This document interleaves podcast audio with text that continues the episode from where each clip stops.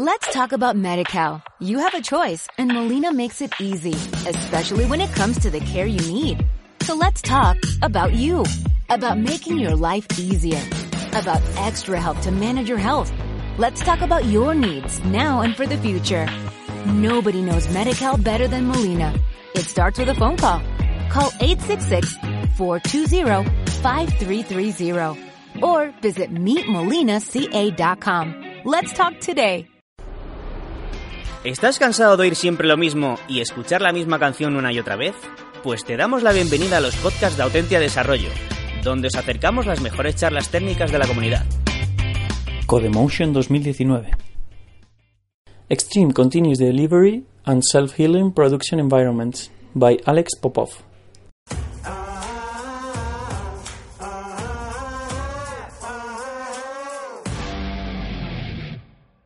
Hello everyone. Um, welcome to, to this humble talk. I uh, expected to see like 15 people in the room, uh, this is pretty awesome, so uh, no pressure for me. Um, today I'm going to cover, I'm being told I have 40 minutes. I'm going to cover a topic that can probably take like weeks to cover. Uh, and I'll try to compress it as much as possible. But after the talk, I'll be outside, so come and, and torture me with your questions to, to death. Um, moving forward, so today we shall be talking about continuous delivery and self healing systems. Um, a topic that has been bugging my mind for, I don't know, um, maybe since 2012. Um, and, and I've built a some, some sort of a perfect picture in my head about how these things should work in general. And I've been trying in now three different companies to build that perfect picture, and we're finally getting closer to that, to that state.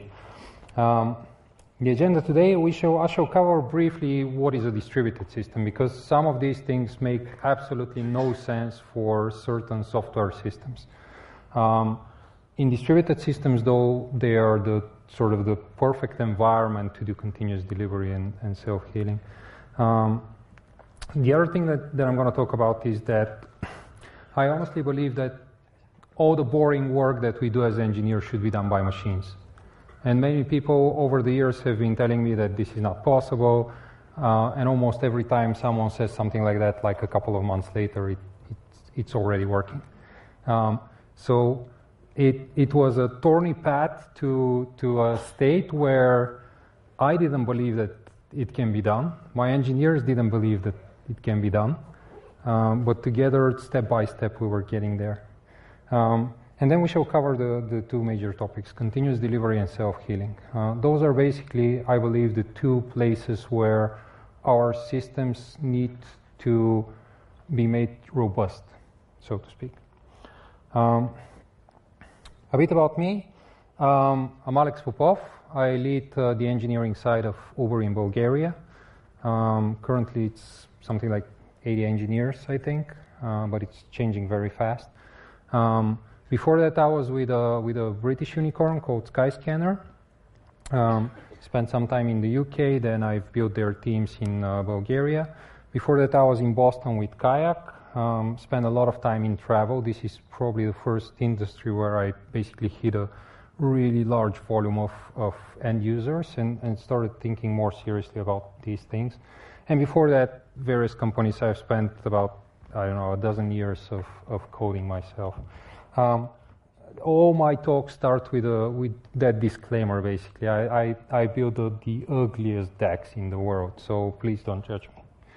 Um, a couple of things that I believe in. I'm genuinely, I'm a, I'm a person that likes to laugh and likes to enjoy life and, and is lazy. Okay? Uh, and so that's probably what got me into software engineering because you type a few lines of code and uh, things just happen and uh, you're just sitting at, uh, at, a, at a, I don't know, uh, an armchair with, with your laptop. Um, but because I like being happy during the day, uh, and I like people around me to be happy during the day. Um, for many years, I've struggled with the notion that when someone makes a mistake, you need to like crush them, basically. Um, never enjoyed it uh, on both sides of the of the story. Um, and so in my teams, basically, this is a rule. Um, I don't give a fuck who is to blame. Okay? That never solved any of our problems. Um, but an important piece of that picture is also that we cannot just make those same mistakes again and again and again and again, right? Um, and people start blaming when they see that something is failing again and again and again, and nobody's doing something about it. People get pissed, right? And I don't want to get pissed during the day. So we combine this with the, the fail fast principle. The fail fast principle basically says, hey, learn from your mistakes, don't do them again, right? And so every time something fails, I don't care who, who, who screwed up. I care how do we make so that we protect ourselves from doing that same mistake again. Um, and machines are really good at this, and this is why this is why uh, continuous delivery and, and self-healing has been such a such a big story in my life. Um, the other thing is be lazy. Like I, I I don't like doing something 14 hours a day if I can do that something in two, right? Um, learning. Um, instead of going to someone and saying, "Hey, you just killed all these systems. Um, I hate you," you can just say, "Hey, how do we do so that we learn from that experience? And, and often when I, when I hear someone say, hey, my teams never fail, I'm like, oh my God, that, that guy is not for my team. Because failing is, is a natural part of our lives. We, we always fail, we shall always fail. There's no perfect system. Uh, and we need to learn how to cope with failure, not try to prevent it. If we don't fail, we don't learn.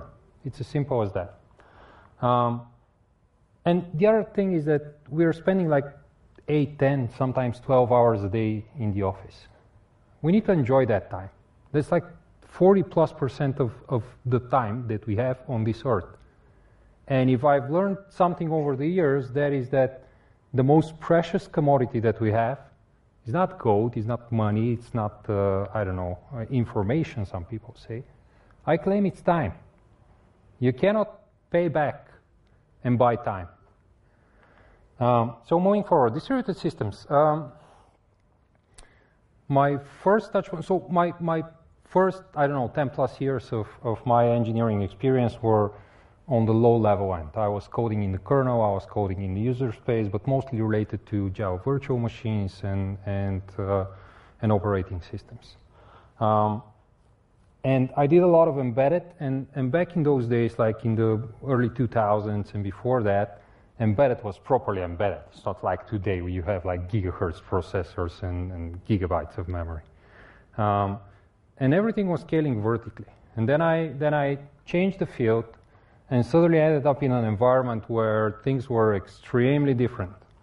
There were millions of users, there were some machines that were running who knows where, um, and they were constantly failing. And so I had to learn fast that engineering in that kind of environment is very different. So internet economy is constantly changing, but but very very different field from say embedded or graphics or some other fun stuff. Um, but these systems have a couple of really cool cool capabilities. First of all, they scale very easily. So you need to double your traffic in in like an hour. You can easily have two times more machines to handle that traffic. Um, they're extremely responsive, so you cannot afford someone to sit on their phone and wait for like a minute for you to display some information, right? Um, they're very reliable, so something breaks, nobody cares. There are like a thousand pieces that are doing the same thing in the same system. Um, and the other good thing is that it's distributable. So I no longer care if there will be a volcano under my data center, right? Um, a thousand kilometers away, I have a total replica of my environment. Um, and these capabilities allow us to do some fun stuff. The first thing is that we can very rapidly prototype. So um, you write 10 lines of code. I've seen companies where I, I never went that far into the extreme, but they were not doing testing. Uh, they were not writing good code. They were not following like nine out of 10 principles that we follow as good engineering principles because they were compensating with one system in their environment. And that system was their monitoring system. And that monitoring system was catching up problems very fast and removing those problems very fast automatically. And I had, when I, when I saw that, I'm not going to mention the company because, I, as I said, I have mixed feelings. Um, but when I saw that, I was, I was shocked. I was like, how is this possible? You're copy pasting code and you're writing in a language that is so archaic that nobody really uses that, nobody really knows that anymore. And yet those systems work. Uh, but that was a breaking point for me where I started thinking, hey, if, if this crappy engineering organization can have close to 100% availability of, of, of their end product, and they have millions of users, why can't we? Um, the other thing that, that pushed me into that direction was uh, the fact that no matter how many of the pieces that I'll show you in a, in a second of, of these systems we do, we always end up at the point where a human is looking at a monitor and is taking some action. And usually that's a boring action. And then I'm thinking, well, the machine is way faster than me. The machine understands time series way better than me. So why am I doing this? Why is not the machine doing this? Um, sorry about that. So the other thing is that if, if you lead people, you know that you never have enough engineers. You always ask for more and more and more. And so I was asking myself, well, if I need 10 times more engineers, um, how do I get them? And the answer is you can't. This is a very inert process. You need to find the right people. They need to, you need to convince them to get on board. You need to pay them the right salaries. Um, and there's another piece that says, well, these people do these things for me, uh, and they have a cost. So are they producing more value than their cost, right? But scalability is the big problem here. You cannot just 10x your team in like a month. And so I was thinking, how do we do 10x more work with the same team? Um, and this helps. I'll explain why. Uh, moving forward, so um,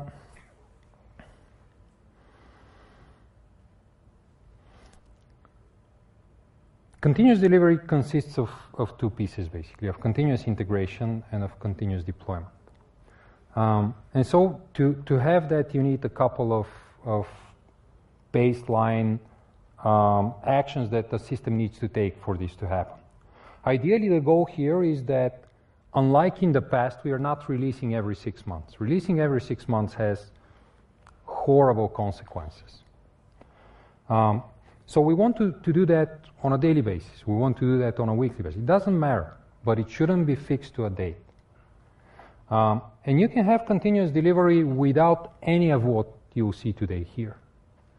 What I'll show you today helps you do that in a seamless fashion that is not pissing off anyone, right? People don't do boring stuff. Uh, but in order to, to have a, a, continuous delivery system, you need to have a testing framework. You need to have something that deploys um, the code changes that you're making into production.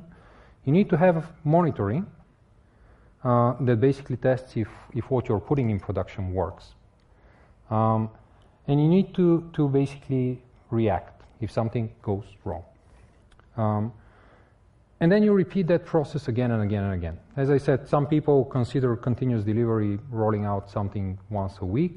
Some people consider continuous delivery rolling out five times a day. Um, continuous delivery, though, is not a silver bullet. There are systems that are not suitable for that type of process. I wouldn't do continuous delivery on a space shuttle that I just launched into space, okay? Or a robot that is operating someone. Um, this is the usual pipeline of, of what a developer does when they make a change. They write a, uh, write a code, they write tests for that code, then we do code reviews. These help, I believe in them.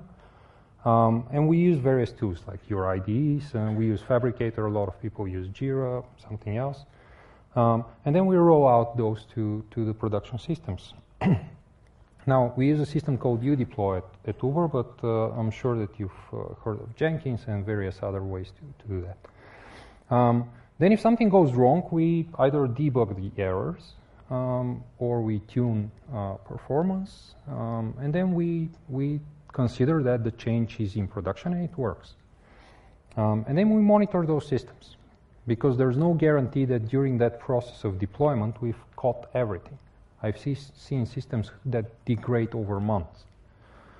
Um, once we catch something, though, we need to have tools to, to also quickly analyze what has happened. So instead of digging into the code or someone else's code uh, for days until you find a bug, um, it's best if, if a tool tells you, hey, this is where the, the thing is failing, this is why it is failing, this is how you can fix it very fast. Um, and for that, you have the, the monitoring that basically tells you what is happening with the system. You have um, um, tools like Jaeger. I think Jaeger is open source. Some of you may know it. That basically does uh, um, uh, flow profiling, so to speak, end-to-end flow profiling. Um, and the other piece is uh, uh, where is the system actually failing. A few baseline things that you need to have in place in order to do um, what, I've, what I've just described. First of all, metrics. Every time I see someone building something and not having the right metrics, I'm truly scared because people don't know what is happening with their systems. They don't know what is happening with the business. They don't know what is happening when they deploy 10 lines of code in production. Um, and this can have some scary results. I've, I've worked on products that have 0.5 billion users. So you can imagine how many people you're impacting if you do something wrong. Um, monitoring based on those metrics. And, well, I'll get back to that, but metrics have various kinds. A lot of us probably have good operational metrics. That's not enough. I'll, I'll, I'll get back to that. Another thing, basically something that tells us, hey, I've set these thresholds. Um, if my time series go outside of those thresholds, please let me know because obviously something is not going right. Um, now, things that help are containers. Containers have changed the world dramatically, I believe. Uh, back in the day, we were doing uh, virtual machines. Before that, we were using actual physical hosts. It was a freaking nightmare to, to move at speed when you have those. Um, and it was a huge waste of resources as well. Utilization was very low. Um, smart load balancers. So load balancers, I'm pretty sure many of you are uh, familiar what that is, but they basically route traffic to, to different workers.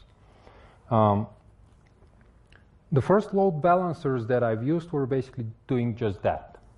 They were just saying, hey, I'm going to send 1% of the traffic to machine 1, blah, blah, blah, blah, and the 100% of the traffic to machine 100.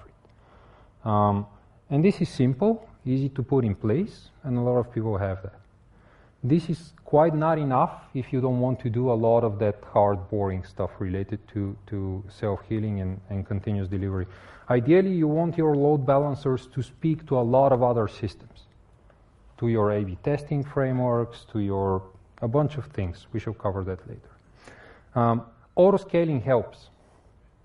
So when you have a pool of machines and you, and you get hit by surprise by traffic that you cannot handle at this point in time, bad things happen if, if people have to take care of that. At the same time, when you have containers and when you have systems that are monitoring that, the systems can very easily spin new instances and, and add workers that will cover for that.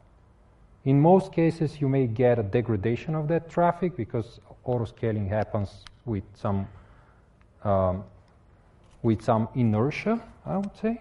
It's not an instant thing. Um, but you don't go down, and availability is everything in the world of internet economy. Uh, feature flagging helps. It helps with your A/B testing. It helps with uh, making those load balancers work the way you want them to work.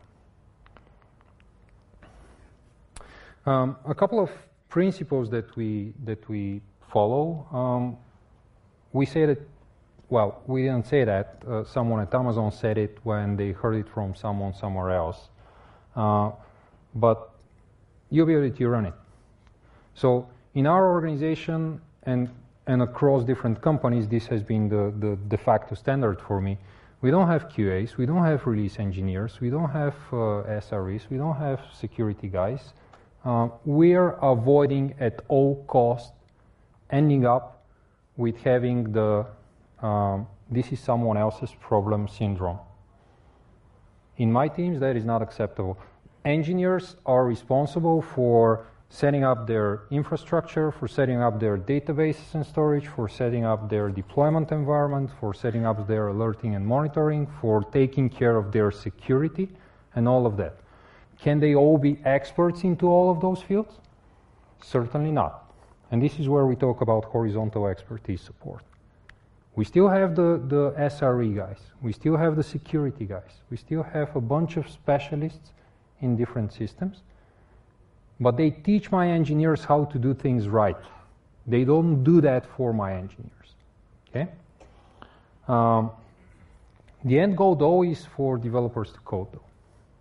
The, the one thing that the machine still can do for us is to code, to solve a problem.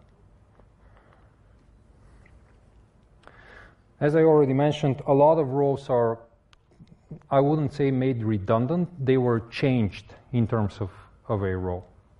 Um, some are redundant. There are no QAs in my teams. For example, we believe that automated testing works much better than people testing. Um, back in the day, I, I, I, wasn't bored with that belief. I had a lot of teams with a lot of QAs, and, and this was a huge um, stopper for us to have proper continuous delivery. Because, um, one, engineers say, hey, someone else will test that code, I'll just dump it into to a code repository. Then that someone starts doing that and spends sometimes days because they don't understand what is happening. They then go back, forth, back and forth. They send it to, to some release engineers who are saying, hey, you missed the deadline, now you wait for the next release. This is fucking ridiculous. Might be like two lines of code that are critical for the business. Um,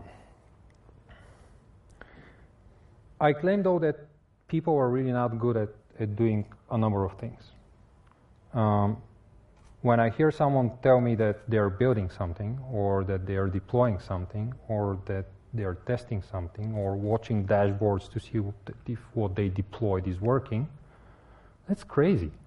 Like, these people are super smart, and they're spending their time to do trivial stuff that doesn't require their engineering competencies. Um, what are the pieces that enable having all of this? Um, having a test framework, I believe, is, is important. As I said, there are organizations, and I've seen this, that don't do tests, and at the same time, their systems are pretty, pretty reliable. Um, it's your choice. I don't like that. Uh, logging, of course, because without it, uh, not only people are deprived of the opportunity to find problems, um, we are taking that to the next level where machines are actually analyzing the logs and are taking action based on those. If you don't have that data, it's not possible to make the machine do that hard work.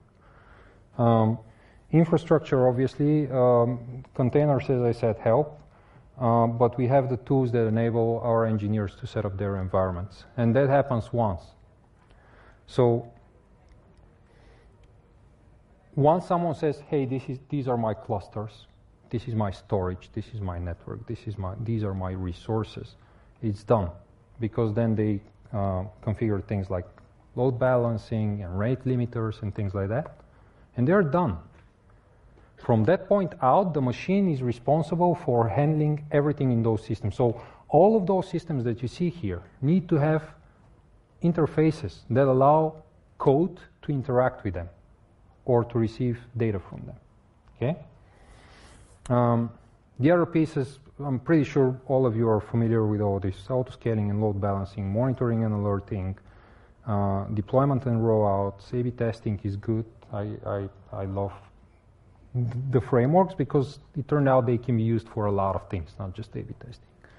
Um, load testing, like I'm pretty sure that Chaos Storm is probably something that is uh, unfamiliar to most of you, but you've seen uh, Chaos Monkey and things like that. Um, test tenancies. So there's there's the other piece where over the years I, I went in a bit into the extreme when I was saying, hey, everything can be run on 0.5% of the traffic and we can test it, and then if it doesn't work, that's fine. We shall roll it out, fix it, deploy again. Then increase that percentage of traffic. If it breaks again, we shall fix it, put it in production again.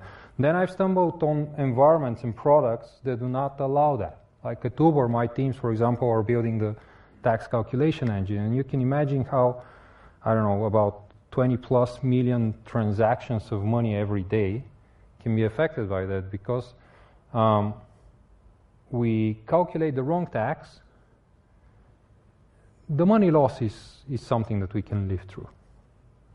But then a regulator comes in and says, oh, we stop the service in our country because you're calculating the wrong taxes. And so this can be extremely damaging for the business. Um, so having test tenancies and, and, and an environment that doesn't impact production and test into that environment is great. We are doing that, and I'll, and I'll uh, come to that point probably very soon.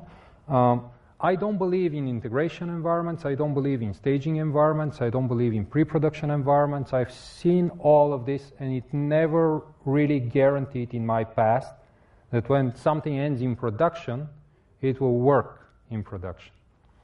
And so I've often asked the question, why are we spending all this money for all this infrastructure if that is not solving our problem? And we went quite extreme at, at Skyscanner like five or six years ago uh, when we said we shall deploy directly to production. Now, this is not a space shuttle. Again, I'm saying those systems allow error. Um, but at Skyscanner, we said, fine, we shall deploy directly to production, and we shall deploy in such a small traffic, and we shall have such a good monitoring system that whatever breaks, self healing will compensate for it. The end user is not going to see it, but we will know without having alternative environments. And it worked quite well for us. Um, so I'm pushing, pushing at Uber to do something similar. Currently, Uber basically is splitting their hardware into a test tenancy and a production environment. Um, and the test tenancy really can be just feature flags. It's up to the software to decide whether you're impacting the real world or not. It shouldn't be physical machines. Um, having a good continuous delivery system can prevent you from a lot of trouble and do a lot of work for you. But ideally, I want to, to see my engineers code. I don't want to see my engineers deal with, with boring stuff that doesn't require their engineering competencies. So the, the day at, at one of my teams for an engineer looks like this. Uh, they take some, they take a ticket, they start coding. It may be like 10 lines of code. They put those 10 lines in code in place, they push, and they forget. And they go to, to the next ticket. Everything else should be a problem of the system. So at that point in time, the hooks, the Git hooks are basically taking this, uh, signaling to, to udeploy, this is the system that we use, um, and it takes care of testing everything. If it breaks, it breaks the developer is just getting an email that says, hey, things broke here and I stopped. They don't need to go to another system and to check what is the status of my deploy. Um, they're also getting those alerts into, into their team channels. So it's, uh, it's uh, linked to things like Slack and uh, UChat, Uber, etc. Um, but let's say that the, the, the testing goes well. You run the unit tests, you run the integration tests, everything's fine, you drop it to production. Then we have two scenarios here. The first scenario is we do blue-green deployments. So basically it says, I'm going to start like 10 containers that will run that new version of the, the software that I just built and monitor that over time. This is what is happening right now. I don't like that. In the past, we've had something smarter, something that was saying, hey, during that build phase, I'm going to wrap your code into a feature flag automatically. You don't need to do anything. And then basically I'm going to tell my load balancers that only a fraction of the traffic, and this is where I said that the, the A-B testing frameworks come in because they give you that functionality for free. So if you already have a testing A-B testing framework that has a programming interface, whatever it is, it's doable and easy. But then you say, hey, run this traffic with this feature flag, and it runs on the same machines, it runs uh, without impacting your uh, production if you choose to, etc., etc. But it runs there. Uh, and the other piece here is that the load balancer is capable of very fine-grained control of the, the traffic that you want to put into such an experiment. If you have only four containers that are serving a very small service, and you do blue-green deployment, you're impacting double-digit percentages of the traffic. That's not okay. If you have feature flagging, you can say, on these four containers, I want only 0.1% of the traffic to be impacted by that new change. And that's fucking awesome. It builds data for you to say with statistical significance, yes, it works or it doesn't work. It may take days. It's up to you to decide, though. You have the flexibility to use that. Um, but once that happens, it gets rolled out gradually. You increase the number of, of containers that are running the new version, or you increase the, the traffic that is running through that new version. In the first case scenario, you're done at this point. Basically, all your containers were replaced with, with the code with the new version. In the second scenario, you're basically, you have at the background, you have work that needs to remove that feature flag and basically make it the main. Um, in both scenarios, if something breaks, an alert goes to, to the developer and says, hey, I broke at this stage, these are the reasons, with, with all the necessary data for them to take action quickly. It's up to the developer, though, to decide whether they will continue coding the new thing that they just started or to go back and see what's happening and when. Okay? And so that allows us to, to uh, in, in, in good days, to, to one developer to deploy three, four, five changes into production. Um, so that leads to, to, an environment where developers are obviously doing what they're good at instead of uh, boring stuff that is just important. It's business as usual. Um, and it makes sure that those systems are fairly re- reliable. It doesn't solve all problems. As I said, there's no perfect system. Uh, but it's a hundred times less often happens for these systems to break when we do changes. Uh, at Uber, because of the traffic, we, we try to maintain five nines of availability. And it's not easy. Um, chaos is out there, though. The universe is always hostile. I keep repeating that in my teams. Every time you design something, you need to consider the fact that the universe is going to try to break it. Um, and so there are a couple of things that you can do. One, you do good designs that are robust and will not allow these problems to affect us or the end users or our stakeholders. And two, you build systems that are taking care of those problems. No matter how much time you spend into thinking of how to build something, you will make mistakes over time. We are humans. So this is where self-healing comes in. Um, initially, for me, the, the continuous delivery piece was like the, the, the thing that I was heavily focused on, and I was thinking this is where I need to stop investing time with my engineers. And then we moved into a different world where my engineers were now complaining not about the fact that they're spending three hours a day deploying three changes, um, the fact that they're waking up at night. Um, and so we started looking into what is happening. And it turned out that eight to nine out of ten times, the things they wake up at night for are bullshit. They can either be taken care of uh, by a machine, or they are someone else's problem, or a complete, completely irrational um, reason to alert someone during the night. And so it's a combination of things. Self healing only helps you solve the trivial problems in production. But as I said, most of the problem turned out to be trivial. A bunch of machines have failing memory. And so the containers on them are failing. But they are good enough percentage to affect our metrics, to cross the thresholds, to trigger alerts. Then people wake up at night, kill those machines, and go back to bed. Now, it took them probably half an hour to wake up and find out what is happening. Another five minutes to kill those machines and leave the uh, autoscalers to, to, to bring up new containers or fail over to a different data center. Um, and then they went to bed. And it took like 40 to 50 minutes for a problem to be fixed. If a machine could detect that, it can react in, in probably less than a minute. So we had 40 minutes in which our customers were affected. It's not good for my engineers. It's not good for my customers. It's not good for me because in the morning they come to me and say, Whoa. Okay? So we started building systems that will react to uh, a lot of those. We basically clusterized the problems that we have and we said, how can we fix that? How can we fix that? Pick the, the low hanging fruits, fix things.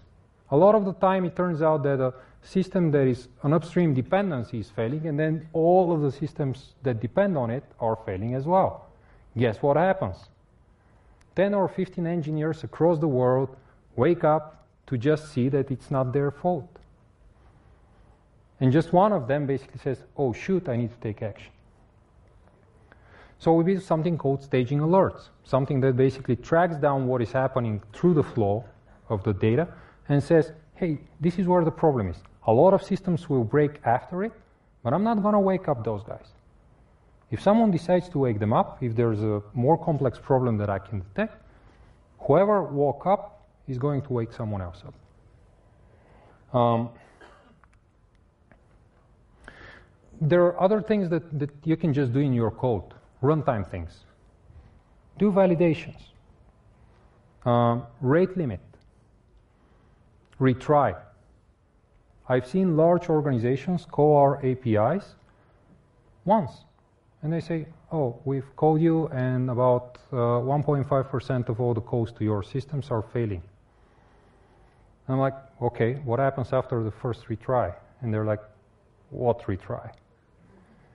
I'm like, eh, let's do three retries. Let's exponentially increase the time between them and then decide that we have a failure here. Um, as I said, though, uh, no matter how, how good we become at, at building those self-healing systems, and, and, and there's no silver bullet here. Uh, as I said, you need to look into your walks and decide what is waking you up. You need to do your post-mortems and clusterize your uh, or classify the problems that you're having. Uh, but the universe is always going to be hostile no matter what we do. And so we should always wake up. To, again, I said it before, but the, the question here is how do we wake up as, as, well, almost never. Okay?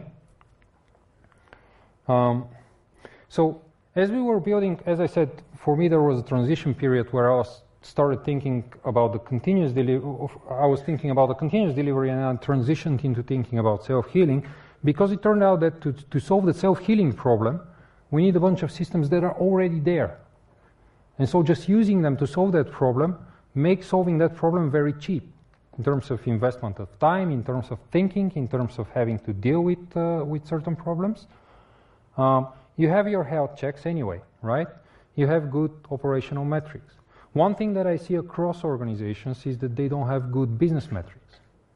So I take a team and I first thing I ask them is how do we know these 10 lines of code that we just changed, how are they impacting the business? And I often hear the, the answer that, oh, we are so deep back-ended, we cannot impact the end user. This is bullshit. I've seen, literally, I've seen 12 lines of code drop the revenue of a billion dollar company with 0.8%. 12 lines of code. Nobody expected that we shall have impact on, on, on something like that. It was crazy. Uh, it took us like probably four or five days to come up with a theory why is that happening. We never really knew for sure. But these things happen. So you need to have both the business and, and the operational metrics. It's not enough to alert and take action only on the operational metrics. Um, the other thing that, that is good to have in place is obviously the infrastructure monitoring. So your systems need to be uh, ready for a failover. Flip the switch and start working from a different data center. It may lead to a degradation or temporary degradation of, of your services, but it should not lead to a downtime. I've seen en masse how people flip the switch and then the system starts to break. And so we started flipping the switch uh, in a controlled fashion every couple of weeks without telling the developers. Okay? We just fail over and see what happens. Same thing you do with Chaos Monkey when it starts killing containers, right? Um, alerting the machines. As I said, a lot of these systems can talk to each other. You don't need to involve the engineers. Engineers are people. They are slow. They are slow. They don't see fine-grained detail, uh, details in the in the time series. They don't see patterns in the time series. Machines do that better. Uh, analyzing the flow, as I said, if you know what is happening end to end, it's so much easier to just identify a problem and take action. It may be someone else's system, and your machine can auto heal someone else's system because it's basically super easy. It just needs to kill a couple of containers because they're leaking or their memory is busted or something else.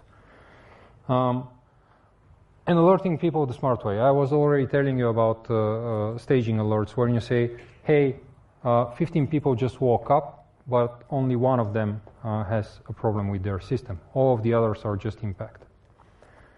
Um, and the other thing is, um, and I'll finish with this systems are not the solution for all your problems. I've seen teams where their SLAs were just ridiculous someone needs to get a receipt from, from their trip at Uber, and someone comes and says, well, your SLA or your SLO is to, to basically uh, deliver that receipt one minute after the trip. Why?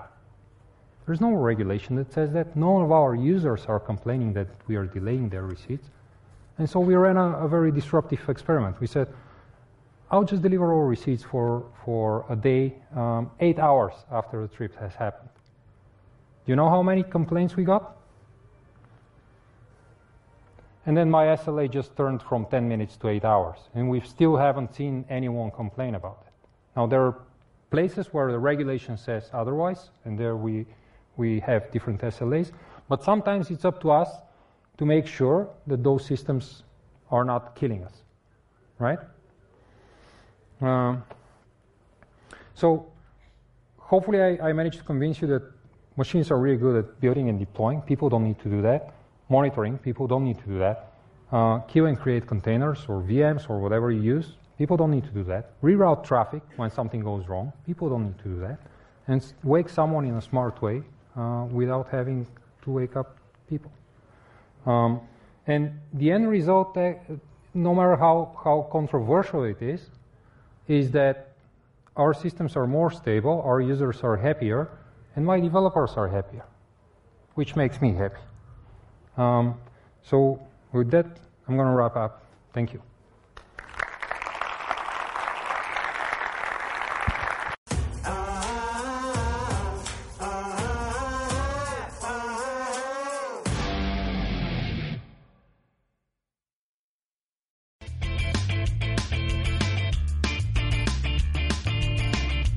Si te ha gustado el podcast y quieres estar a la última en tecnología, suscríbete a nuestro canal de iVoox y escúchanos donde quieras. Para más información, autentia.com.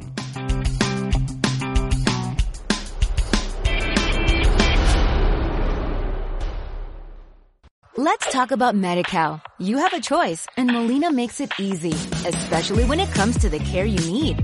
So let's talk about you, about making your life easier, about extra help to manage your health Let's talk about your needs now and for the future.